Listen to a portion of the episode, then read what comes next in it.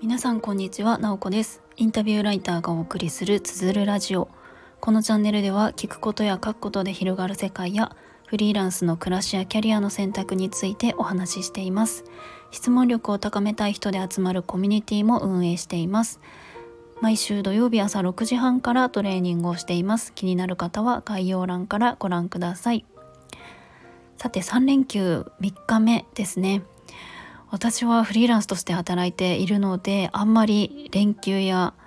連休とか平日休日っていう意識はあんまりないんですけれどもやっぱり世間が休日だったりすると周りの人とのやり取りがゆっくりになったりとかしてなんだか自分の暮らしもちょっとゆっくりモードになるなと思います。まあ、3連休はちょっと天気が悪いっていうこともあって、まあ、割と家に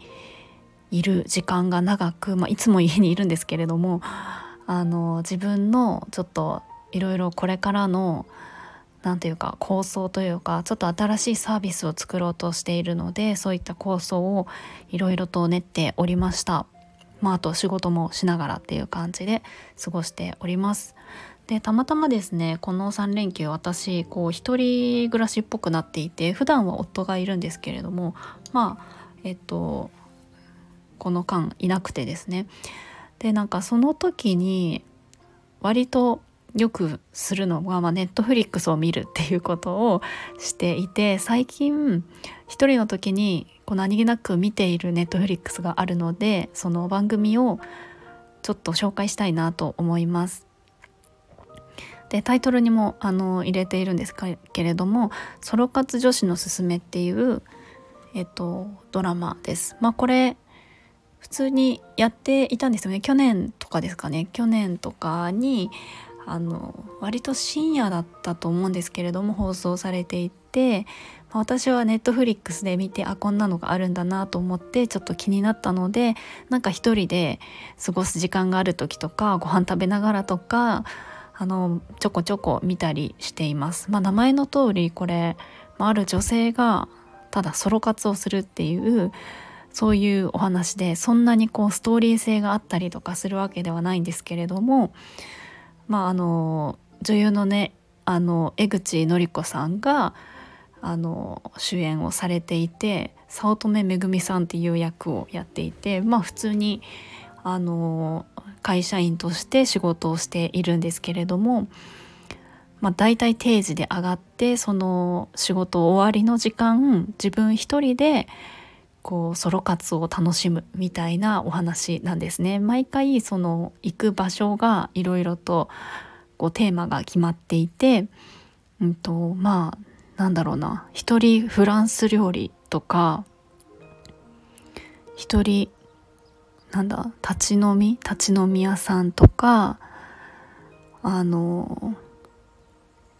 この前見たのは一人気球とかか結構一人で行くにはハードル高そうだなっていうところに行くんですよね。でそのまあ本当に好きな時に好きな場所に行ってえ自分一人で好きなこう時間の過ごし方をするみたいな感じで、まあ、本当にこの江口のり子さんのこうキャラクターとしてもすごくよくこのドラマにはまっているなと思って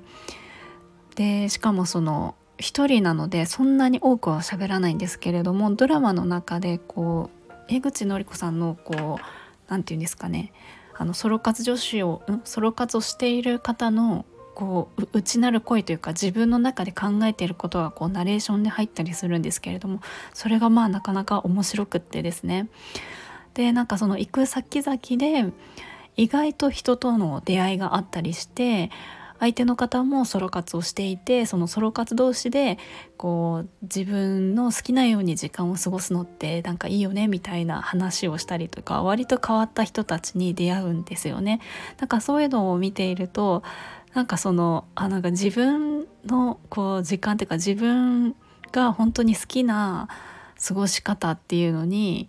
周りの目を気にせずにやるっていうのって本当にこうなんか豊かな時間の使い方だなというふうに思いながらこうついつい見てしまうんですよね。なんかこうめちゃめちゃ面白いとかすごい笑えるとか感動するとかじゃないんですけどなんかこう淡々と流れていくこのドラマをこう見るのが割とリラックスできるというかそんな感じで見ています。まあ、私自身はソロ活できる女性ってかっこいいなってって思いながら自分があんまりできないタイプ本当はしたいけどちょっと一歩踏み出せないなみたいなタイプなのでなんかそれを見るとちょっとやってみようかなって思ったりとかするんですよね。皆さんは一人でどこか行ったりとかってどれくらいできますか？まあ、あのカフェに行ったりとかランチを食べるとかぐらいだったらまあできるかなと、まあ、私はそこまでそこまでというかそれくらいなんですけどまあ、一度20代後半の時に一人暮らしをしていてその家の近くに、まあ、家から最寄り駅まで、ま、歩いて通勤をしていたんですけれどもその最寄り駅に行くまでのところにあのとっても素敵なバーがあったんですよね。でそのバーが本当に気になって気になってしょうがなくってでも一人だし入れなくってですね最終的に入れなかったんですよね。未だにあそこのバーすごく可愛いしおしゃれだったし気になるなっていうのがもう今もこう残ってるんですけどもバーに一人で行ける女性とかほんとかっこいいと思ったりとかあとランチを食べてる時もなんか女性が一人でワインを頼んでお酒を飲みながら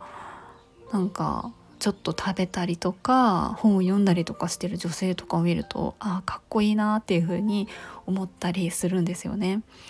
本当にあのこのドラマの中でもよくこう言われてるというか出てくるんですけどやっぱ周りの目が気になっちゃったりとかするとその自分がこう楽しみたいっていう時間が楽しめなかったりとかしてでもそこをこう慣れていくと本当にあの周りが気にならなくなるし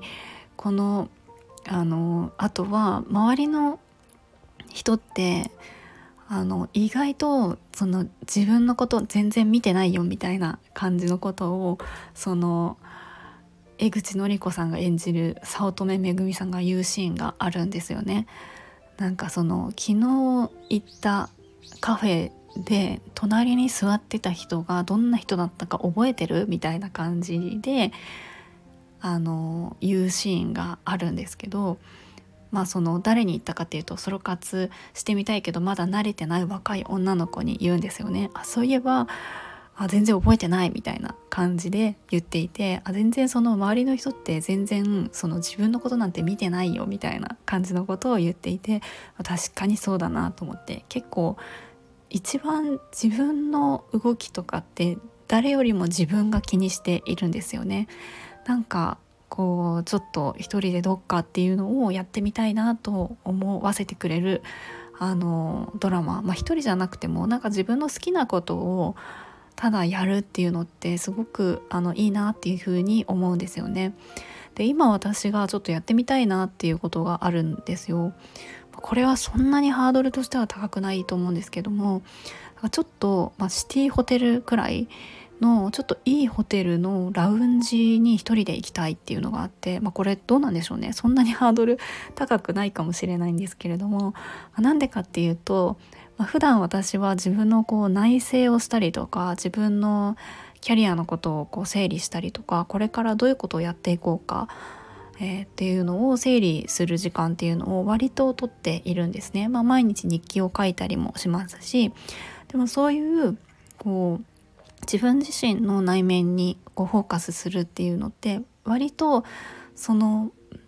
それをする場所も大事だったりとかして例えば例えばですけどこうなんかこうファミリーが集まるフードコートの賑やかなところでそれをやるのって結構難しくってそれよりかはちょっと自分の好きな場所とか気持ちが落ち着く場所とかでえっと、やるっていうのがすごくあの大事だなと思っていてあの今度そのやっぱり落ち着く場ちょっといい場所っていうことで少しあの飲み物が1杯1,000円以上しそうなそういうところに行ってやってみたいなっていうのがあるのでちょっとやったらこのスタイフでも報告をしてみたいなと思います。ということでなんか最後はだいぶ話がそれましたけれどもあの最近ハマっているネットフリックス番組「ソロ活女子のすすめ」のちょっと面白さについてお話ししてみました。今日も最後まで聞いていただきありがとうございます。もいもい。Música